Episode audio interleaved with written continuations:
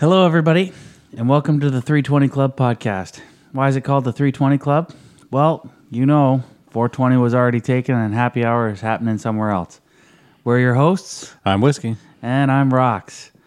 So we uh, we got in a little bit of a a fight, so to speak, last time. There, whiskey. Well, it wouldn't be a fight. We got a, agree- disagreement of principles. A disagreement of principles. I like it. That's good. I have a theory about why we got a little bit, let's say, uh, augured in on our uh, in our discussion last week. I have a theory. Care to hear what it is? Should I guess? Go ahead. I like people and you don't? No, no, that's not it at all. Good try though. Good try. Um, no, my theory was is uh, the fact that you poured wine for me, and therefore it poisoned the discussion. So I'm going to offer you an olive branch this time, and I brought out my finest Irish whiskey, so we can carry on the conversation in in proper good order. Okay, it's being moderated by Redbreast Single Pot Still Irish Whiskey, 15 years old. Yep. Matured. Maybe it'll make us more mature. Hopefully, it's funny. I decided to offer an olive branch by bringing out fighting whiskey. I was trying to be ironical.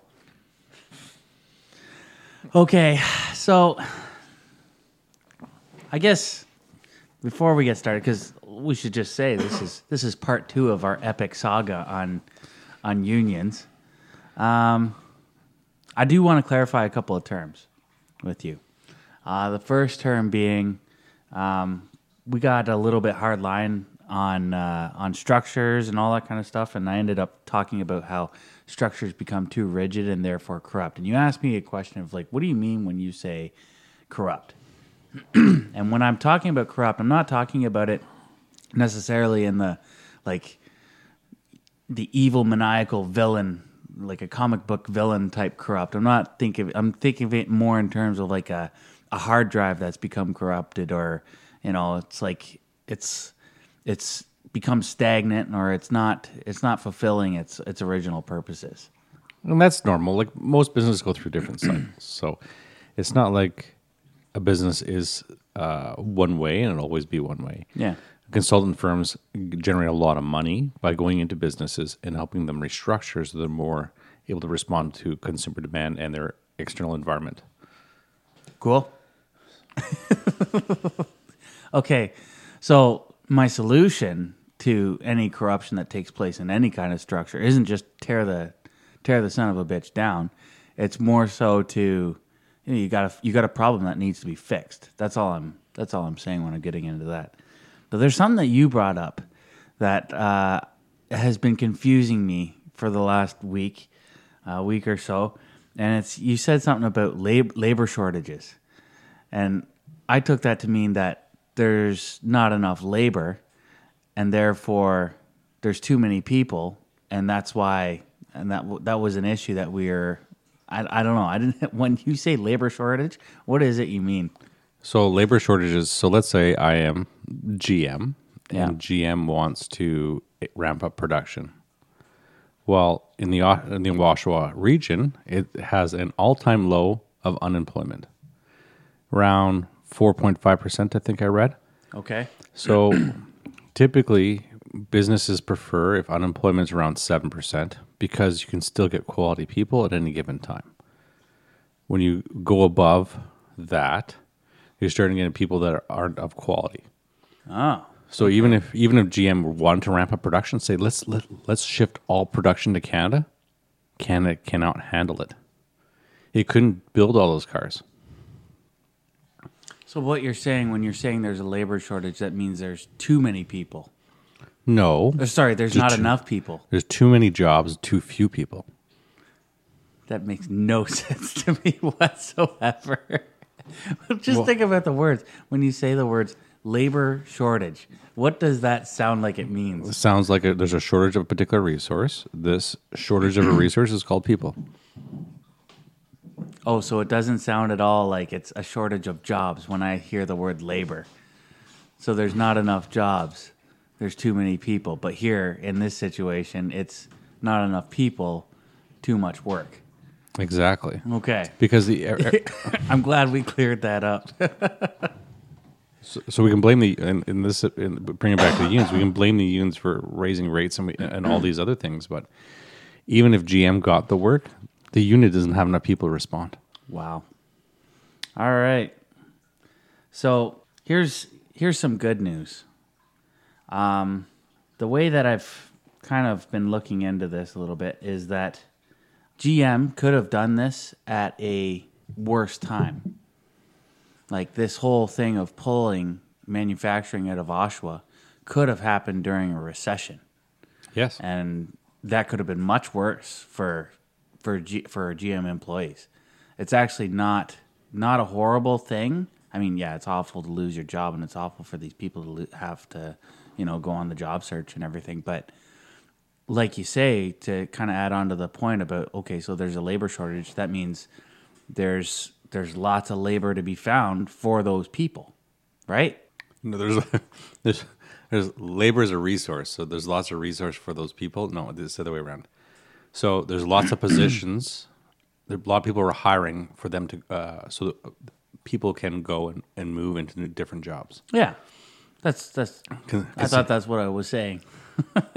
You said there's lots of labor for those people that are looking for jobs. It's Well, like there's lots of jobs available for those people. now you got it How right. does that? Now you got it right How are they? How are they different? How does that? How is that different? because the people are providing the labor. So if they're providing the You labor, business people and your damn terms and your backward speak. Come on, man. just memorize the de- definition and move on, my friend. All right. Okay. Okay. So that's that's actually technically good news. Um, I was going to go into a little bit, um a little bit more about it, but um, um, yeah. So one of the snippets that I read in one of the articles said that the current economy is also hungry for experienced white collar workers with a wide wide range of uh, back office experience, including lower level managers, accountants, engineers who can transfer their skills to other businesses. Uh, they said that laid off workers also have good prospects in the current tight labor market. While Canada's unionized automotive employees are well paid, they are not your grandmother's kind of automo- automotive factory worker. Instead, they are skilled in such things as safety compliance, electronics, and the management of computerized machinery.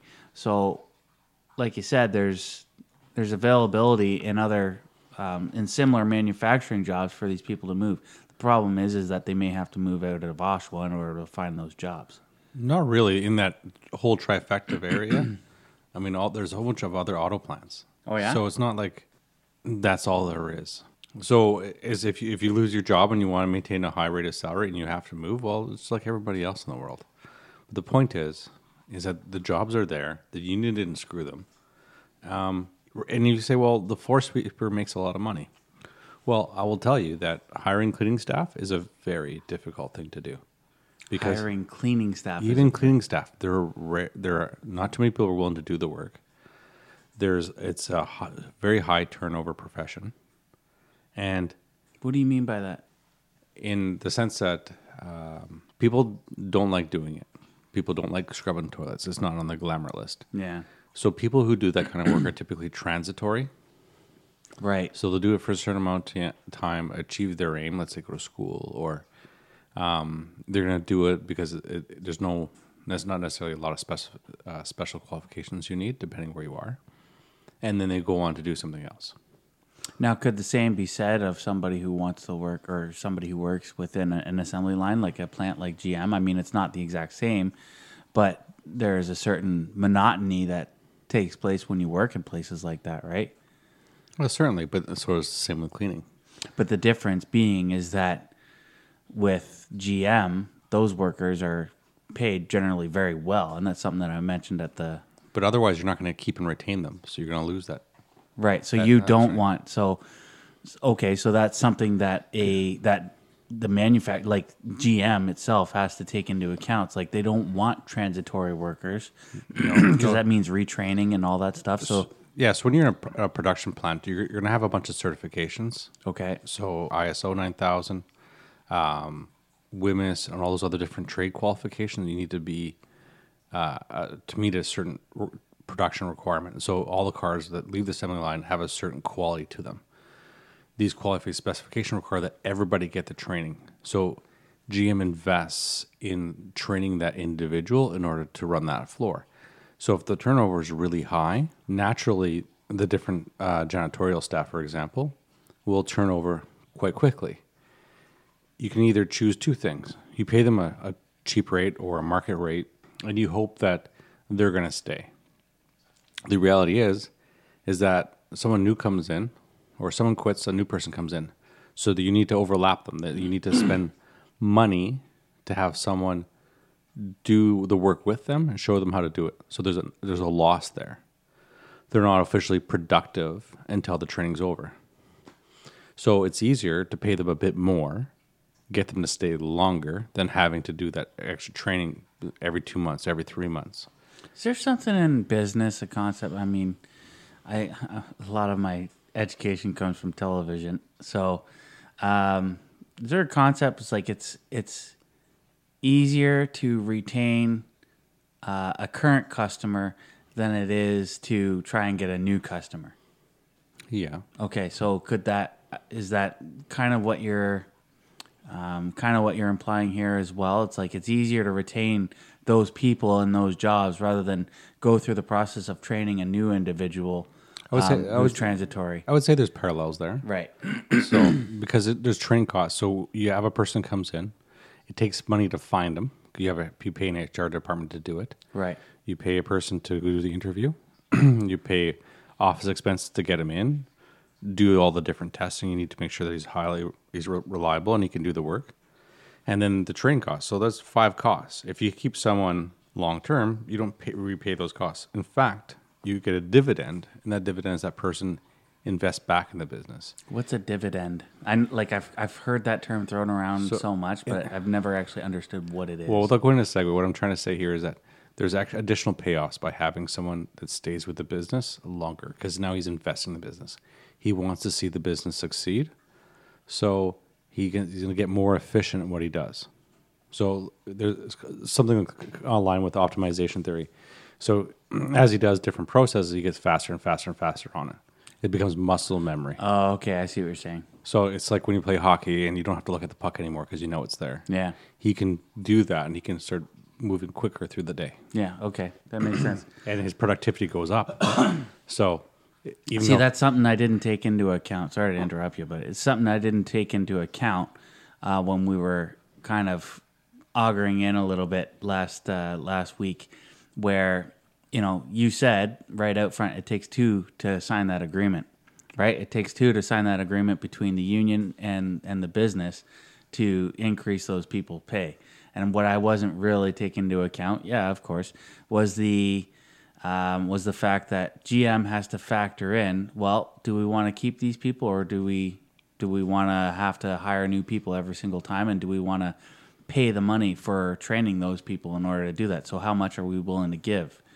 Now, the um, the argument that constantly gets put forward though is those are those people overpaid for what they do given that you know you get into double time and a half and all that kind of stuff yeah but that, that's governmental rate. Even even if they weren't part of the union they would get time and a half o- over 80 hours. Okay. But it's a difference between you got time and a half if you're getting paid you know $20 an hour versus if you're getting paid No, bottom th- line it- it $35 doesn't- an doesn't matter. It, that doesn't No, matter. it does not so matter. that's that's the That's the agreement that happens between the union and the company? Correct. Okay. So you can have different agreements. Is a is a ti- is a uh, time and a half after um, 40 hours a week or is it uh, time and a half after 80 hours in a two week period it Who all, decides that? Is that the government that decides well, that? there's an over it- there is an overtime rate right. That's part of it is is dictated by some aspects are dictated by the government, the labor board, and some of it's dictated by uh, the union agreement. Okay. But you keep in mind too is that it, so once you're over eight hours, the risk of injury starts going up too. So it's it's not just Yeah, that's true. Like fatigue and all that kind of crap. so the person's taking on additional risk too, and they should be compensated for it. They're taking extra time away from their family. There's there's other costs associated with it. Try and ba- find a babysitter after six o'clock, but by the time 10, 10 o'clock rolls around, well, those rates go up ex- exponentially. So Yeah. they're going to incur additional costs in order just to do the same job. yeah. And if the company needs it, they'll pay for it. Or they, It's- they hire more people, which in, whole, involves hiring a whole new shift. And then there's a whole bunch of benefits tied to hiring all this new shifts. So, and those aren't governed by just the labor the labor ru- rules themselves. A whole new shift. There's an a, there's a whole administrative layer that's associated with it. Okay. I still I'll granted, granted, I'll give it I'll give it to you that there's it's not just because of the union that GM has pulled out. And I I did mention that um, at the last episode. There's there's multiple factors and multiple facts for why GM is pulling uh, pulling out of uh, pulling out of Oshawa in particular uh, manufacturing anyway. Um, so you know, I'm, I think I'm, think I'm done, and I'm beaten on that point. I think I've, I've beaten that horse dead. Well, these these principles extend, so it's not like just GM. So GM is the hot front. It's one we are been arguing about all week off off air. But I know. so I, I, I like we, unions have a role, but we, if we say okay, well, um, what would happen if the unions weren't there? What if they didn't evolve? And you know what? Yes, all not organizations are perfect, and there's systems to help get the, the businesses back on track. And again, unions are business, so help get the union back on track. I think we need to really understand is uh, what brought the union in place in, in the first place. It takes a vote of 51% of all personnel to get a union to, for a union to, to take hold. So 51% of the people need to say the business is mistreating us. That is a powerful statement. So some companies like Costco, when they were faced with when they were, they were amalgamating different companies, w- was faced with this challenge. What Costco did says, okay, we're not going to unionize. If you guys don't unionize, we're going to give you all this, this, this, and this. Right now, Costco has some of the highest wages in the industry. They have benefit the some of the best benefits in, in the industry, and they view people as a, a resource. Unlike, unlike Walmart, which is like horrible from what I've heard. exactly. but if you look at the, how Costco treats its employees as a resource, they're trained Costco down. Retention's super high. Mm-hmm. They have good management programs. They don't unionize, but they were at the beginning when they were amalgamating, they were a threat of unionization because some of the legacy stuff that was still there. So they spent more time actually like looking after the welfare of their employees and like knowing and promoting like you know the I don't know the well-being I should say of uh, of their employees, right? You're talking very sensually into the mic. You're very quiet and sensual. You're very worried about waking. No, I'm trying to be more deliberate because last time was kind of heated. Well, no, it was heated, but that's more so because of the attitude and the content of what we were saying. And I had a coffee before you came. you had a coffee? Is that why? Oh yeah. You've been drinking decaf all this time, and you decided to go full, full hog. See, I'm ra- uh, see how, how much it affects me. Oh I'm my fucking God. raging. I was tired because last week, the week Man. before, I was yawning. That's crazy. I didn't even realize. You should have told me. I thought it was because of the red wine that you gave me. No, no, no, no. I, I was like, okay, well, I won't be so sleepy this time. okay, so unions fulfill a role, and uh, I never said they didn't. But what happens when the people who are most affected by the actions of a union um, end up becoming the union's greatest enemy? One thing we didn't touch on last week, well, we touched on it, but we didn't really expand on it too much, was Canada Post and what they've been going through. Now, granted, I sympathize with the cause. I sympathize with um, the difference between uh, urban uh, postal workers and rural postal workers. Um, I sympathize with the fact that we got a new, uh, well, not so much new. I guess it's kind of new, but you have all this uh, Amazon, uh, eBay, all that kind of stuff. So that means more parcels are being shipped through the postal service, which means more volume, which means heavier weight, bigger bigger loads, um, harder uh, for people to actually physically move this stuff. So it becomes a safety concern. Um, I sympathize with all of that. The um, the only thing I would say about the Canada Post Union um, is that it's more of a caution, and it's that they have a serious uphill battle um, on their hands because it's not like it's not like the GM uh, union. It's not like an automotive union. It's not like a teachers union where the people who are going to be affected by your output are like parents and children and or people who buy cars or like the people who are affected by your output as far as Canada Post is concerned are people is basically everybody in Canada and even internationally speaking too. Um, it's anybody who needs to get communication sent from point A to point B. If you have a bill, if you are connected to any grid, if you if you have a bill to pay, or if you order anything online, you are affected by the Canada Postal uh, Canada Post union strike. And so I'm just I'm not I'm not opposed to the demands. Um, not all of them anyway. But what I do what I do say is that uh, they have a serious uphill battle, um, and in order to win that hill, that that battle, one of the things that Canada Post, the union, is going to have to do is they need Canadians on their side. And you touched on it at the last episode, um, where uh, people not affiliated with Canada Post were blocking vans. They were blocking, um, uh, I guess, uh, transports coming out of these uh, these facilities, uh, and basically acting on behalf of Canada Post. Um, they were basically acting on the behalf of Canada Post after the after Canada Post was legislated to go back to work. I think we got to bring into a couple of things to account here. So I understand what you're talking about is the external environment to Canada Post. So external environment of a business is anything that's outside what's going on, market factors, um, you know, competition. Those are external factors. So yeah, you're right. Their customers and where they live and what how they rely on the service very important. But I think we need to keep in context what's going on inside the business.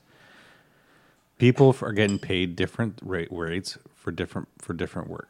Sorry, different rates for the same kind of work. Um, and I think it was the majority of the ones that are in the urban positions are are uh, was it male? Uh, the most of them are external or female. There is gender equality gaps within the organization. Really? And I, I was just running because I'm working on a human resources uh, course right now, and it's one of the things they were talking about. Um, I have a question about that. I mean, I'm sorry to segue again. Um, when they're talking about gender inequality gaps, like in terms of pay and stuff, like uh, pay gaps and that kind of stuff, is it uh, is it like you know two different postal workers, one being a male, one being a female, doing the same job? One, you know, the male is getting paid more than the female. Is that what they're saying is happening? Yes. So, but there, there, there's something interesting here. Really? So, because that ta- would be serious. Uh, employment equity, equality. So when we're looking at, um, I got a picture. It's gonna I'm gonna pause it for two seconds. Okay. So, what you guys don't know, we're just uh, we stop we pause for a moment, and we still want to talk about the difference between equality and equity. Where equity, the definition of equity is, we need to ensure that there's an equal outcome for everybody. So, when we're talking about um, accommodation in the workplace, so if I have a person that's five five, and the counter is five feet tall, he's his their head's only going to stick above a little bit he's not going to be the most effective counter person. So we need to make sure that there's a counter that, so that they can perform at the same level as everybody else, so they can get the same performance bonuses as another individual.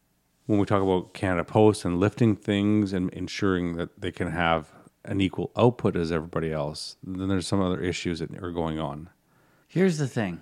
From what I'm looking at this, uh, and from what I'm understanding of the difference here, okay, so the way I understand it is that there's two different twi- types of equality. Okay, um, there's equality of opportunity, and what that means is everybody has the same opportunity to succeed in any given profession, in anything that they pursue.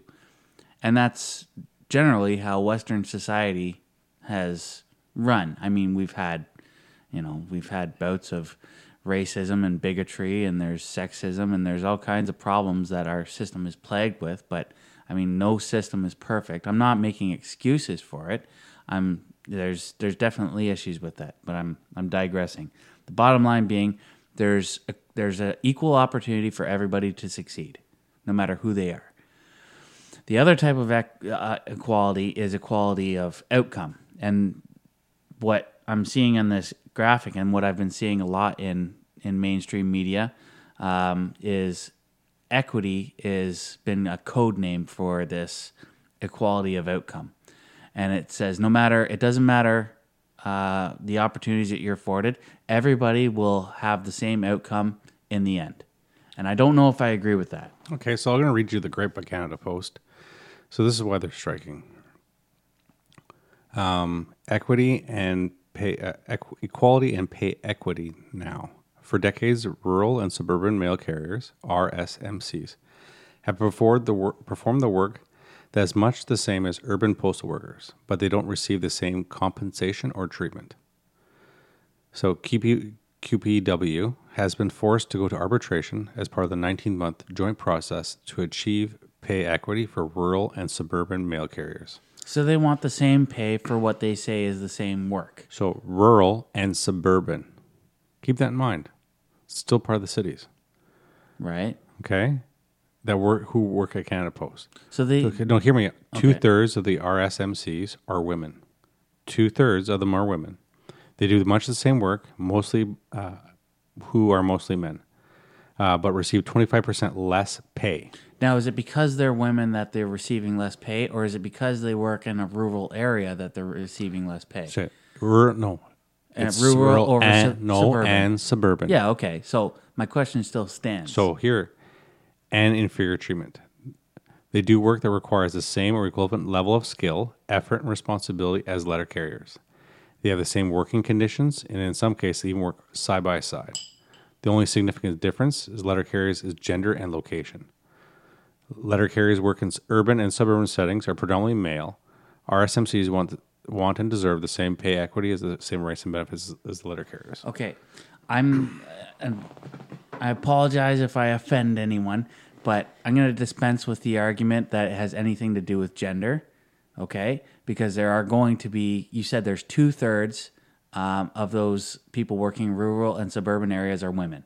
Okay, what about that other third that are men that are getting paid the same as those women? Okay, I'm going to dispense with the argument that it's because of gender. Fir- First point. Second point, it's because of location. Okay, I can get behind that. Now, why? I, I have a question. Why would somebody who works a rural or suburban beat get paid less than somebody who works in an urban beat? That's the question I have. And I, and if the and if the argument is true that they should be paid the exact same as somebody who works in an urban uh, in an urban carry uh, urban beat or whatever, I'm fully behind that. I fully support that. Or if they're doing the same kind of work, absolutely they should be getting the same kind of pay, regardless of whether they're a man or a woman. You just agree with a union. Yeah, that's okay. I never like I've I've never been anti-union. I got a question for you, but it's gonna be like it's gonna be later. But it's it's more to do with structures and bureaucracies and all kinds of stuff. But anyway, I'm I'm getting off topic here. So, am I making sense when I'm saying that? Like, I don't think it's because they're women. I think it's there's something to do with the location. Like they're getting paid less because they work in a in a rural or suburban. But they work at the same. They do the same work. That's what they're just saying. Different they- location. Yeah, that's what they're saying they're doing, and I want to know why the why Canada Post or whoever governed that decision. I, I I'm I'm actually genuinely curious as to why the pay would be different, and I don't know.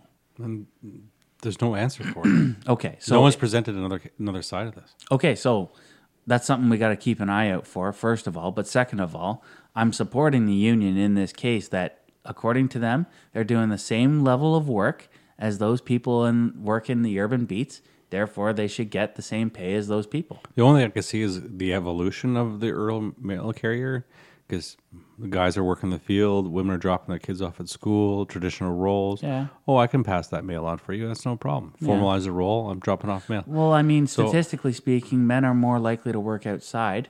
Men are more li- likely to um, travel uh, to go and find work. Uh, they're more lir- more likely to go and find more dangerous jobs. I mean, that's just that's that's how it is. I wouldn't say fine. Maybe just more willing to do dangerous jobs. Yeah, There's- there's not fine, but yes, do.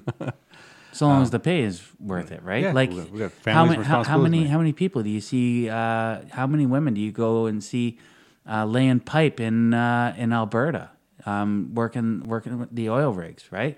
There's, there, There's- there's, I'm not saying they don't exist. I'm saying, by and large, the majority of the people working in those places are men because they're dangerous jobs.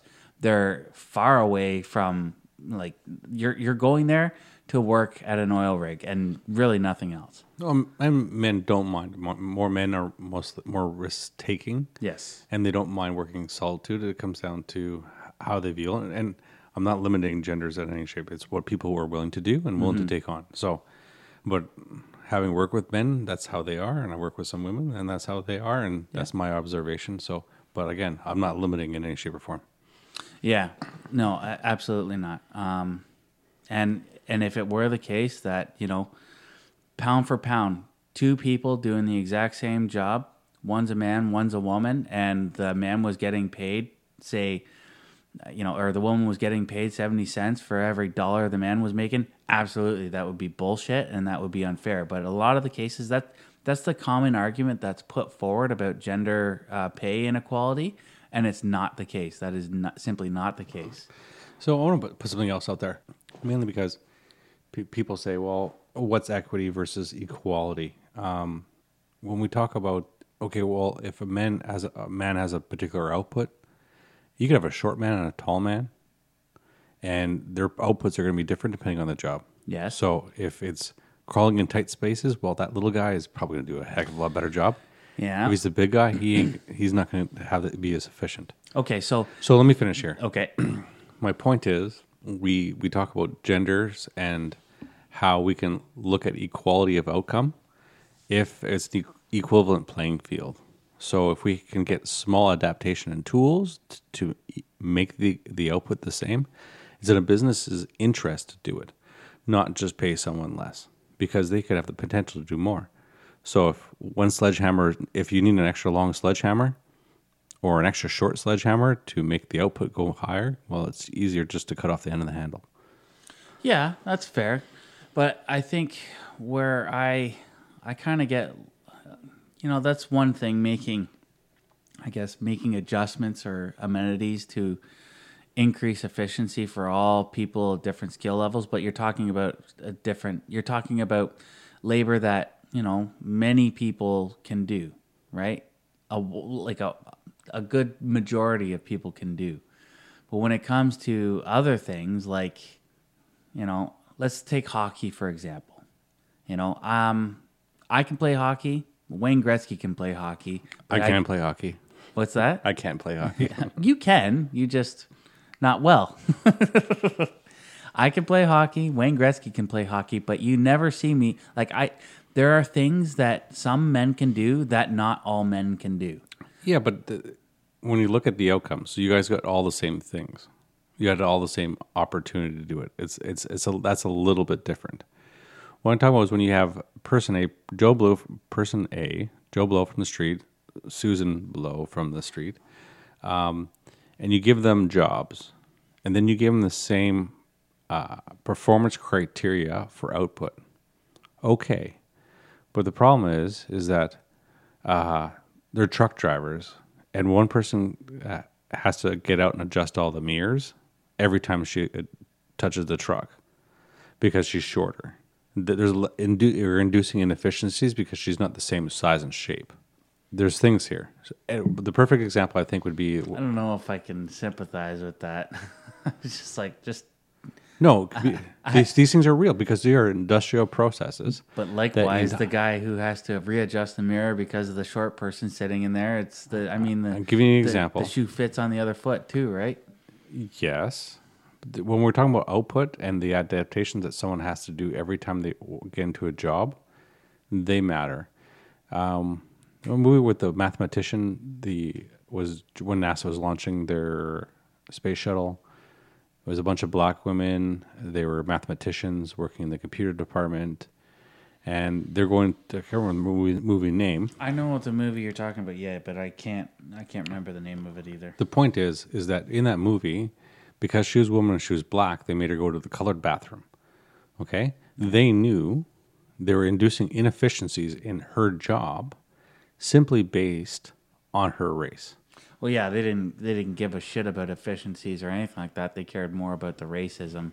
Yeah, and they weren't Yeah. expected, but they It's still the same they, same thing when Alan. Turing saved the entire planet for uh, uh, during the course of the Second World War, and they ostracized him and kicked him out because he was gay. Yes, but what happened? What I'm trying to say to you is that there's inducing they're inducing inefficiencies, just because whatever size and shape she was. Then they said, "Fuck it, just go to the bathroom. Like, don't make a big deal. of this. go to the bathroom. Anybody has a problem, talk to me."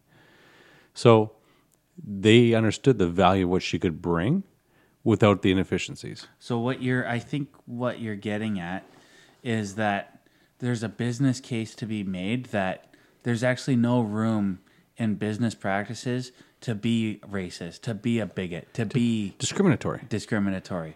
Although you should be able to discriminate people on the basis of their merit, right? On their ability to perform at a given job. Because if they can't even perform at a job, we need to be able to get rid of those people. There's mechanisms to fire them. Okay. and you do. I do it all the time. yeah. You're not making the mustard. But No. there's there's termination pay. There's different benefits. That, But there's there- people that would take issue with that. There's a cost. There's a hatred of competence. No, I wouldn't say that. I think there's a little bit of that.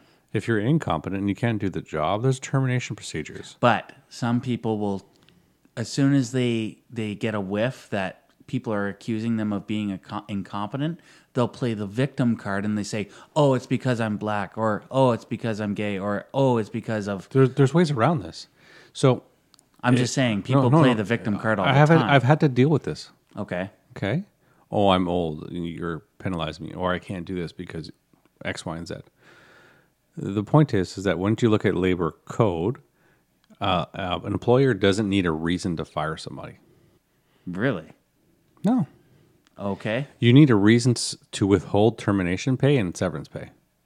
okay, So if you want to fire them, you pay the bill, termination pay. Have a nice day. We're done. Then they can't fight it. right. So, what does that mean then? Like, like obviously, they need a re. So why do they need a reason for uh, canceling termination and severance pay? Why do they need reasons for gross negligence and theft. So I I think it's designed to protect employers in case someone's stealing from you, and they're not become two time losers for firing somebody. Yeah, okay, okay. All right. But what does that have to do with all of this? Like, Well, you talk about performance and weight. you you're, you brought up. Uh, if someone's not doing the job, the companies need a way of getting rid of them. And I brought up, yes, there is a way, and there's benefits and consequences of each way of you terminate somebody. but is there not? I thought there was something about there's legislation out there now that you can't fire somebody on the basis of their, you know, sex, gender, uh, race, or you know, sexual proclivity, all that kind of crap. Like, You you can't. no, you can't. I know you can't. But if you're firing somebody um, and you don't need a reason to fire them, and then they come and say, "Oh, you're firing me because of uh, because I'm, you know, transgender or I'm or I'm, you know, whatever," then what does that mean for the employer? Now they have to provide reasons for why they fired you, or what? Sure. Okay, And so something's not adding up here. No, it does. It does. But I mean, you, whether you, it's you, legitimate or not, I think I'm arguing more from the point of view of instances where it's not legitimate, where the fired individual is just playing the victim card so that they that way they can escape being fired on the basis of their merit. and frivolous lawsuits is a problem everywhere. Um, but ultimately, is if you're not happy with their work, you document that you're not happy with their work, and move on with life. So that's a recommendation for employers. Yes, Okay. but you pay them the termination pay, and you follow the labor code. You're fine. Okay. So Equality versus equity. No, can you go back to the other screen? Oh, go back to the other screen. What other screen? Maybe one day we'll be sp- sponsored by Microsoft. Maybe. We won't have to pay for all this stuff ourselves. Like I want to go back to here. Is this it? yeah, go to one. Oh, this one. Okay, so um, we got back into. Uh, we'll go back here a little bit. Um, back to um, Canada Post and how I mentioned that they have a serious uphill battle. Uh, I'm. I can't remember if you actually responded to that or not. I did because you said you were talking about how. Well, we're going to put a summary point in for later on right here. Yeah. So we summarize our points saying, um, yeah, organizations do fall out of sync of their mandate or what they intend to do, and they need to be streamlined to deliver the services they're supposed to. And Yeah. unions support their their their membership, hmm. and then for businesses to avoid and alleviate some of the bureaucracy. Yeah, that was a that was a point that I kind of got hardlined on a bit last time was when we, we kept going back to like how are they not fulfilling their mandates like and it's the same lines of like what do you mean when you're talking about when an organization becomes corrupt what well like same thing like what I'm getting at is is uh, I'm not talking about if an organization or a structure or anything becomes corrupt that it needs to be completely dismantled. It's like no, it just needs to be fixed. Whether that means it needs new leadership or you need to innovate a bit or Yeah. yeah, And, and I agree. So we talk about labor shortages. That means when the economy's firing on all cylinders, Yeah. there is more positions available than there are workers. right. Okay. Right now we're seeing Still that confusing as fuck. we're seeing that in Eastern Ontario. Yeah, Um, and Tesla's talking about buying the GM plant, but I don't know who who's going to staff it with. yeah. So, which is good for innovations. He just bailed out of that. Uh, Elon Musk just bailed out on that tunnel under L.A. that he was going to build. I heard.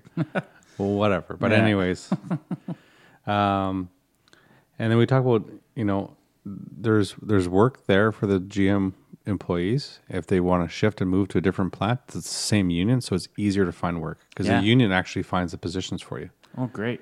because when I was part of it, local 101 in Winnipeg, that's what they did. So Canada Post, there is some discrimination going on or pay equity issues in Canada Post that the union is trying to resolve. Okay. Explains why there are people trying to back them. So it's interesting to play out, uh, to see how Canada Post plays out, um, and if they're going to resolve these issues. Ultimately, package and parcels is on the rise. Canada Post needs to rejig itself to become more efficient. Oh yeah, like uh, Amazon, like all the stuff that's coming out of Amazon, where you can get your delivery done within like two days. Like it's nuts. Just think about how many of those are going through their system on like a daily basis, and you as a Canada Post worker have to lift all that crap from door to door or Most of my boxes are uh, three quarters empty anyway. yeah, I know, I know that, but like some of that stuff can be pretty heavy. But it's also there's also costs associated with it transporting in a truck or anything like that too, right? You pay for it. You're paying for that. I ordered a more piano. volume. More volume means more weight, means more fuel spent on transporting that crap across Yeah, the country. It's all proportional costs. It's how they structure themselves. And I did order a piano one time.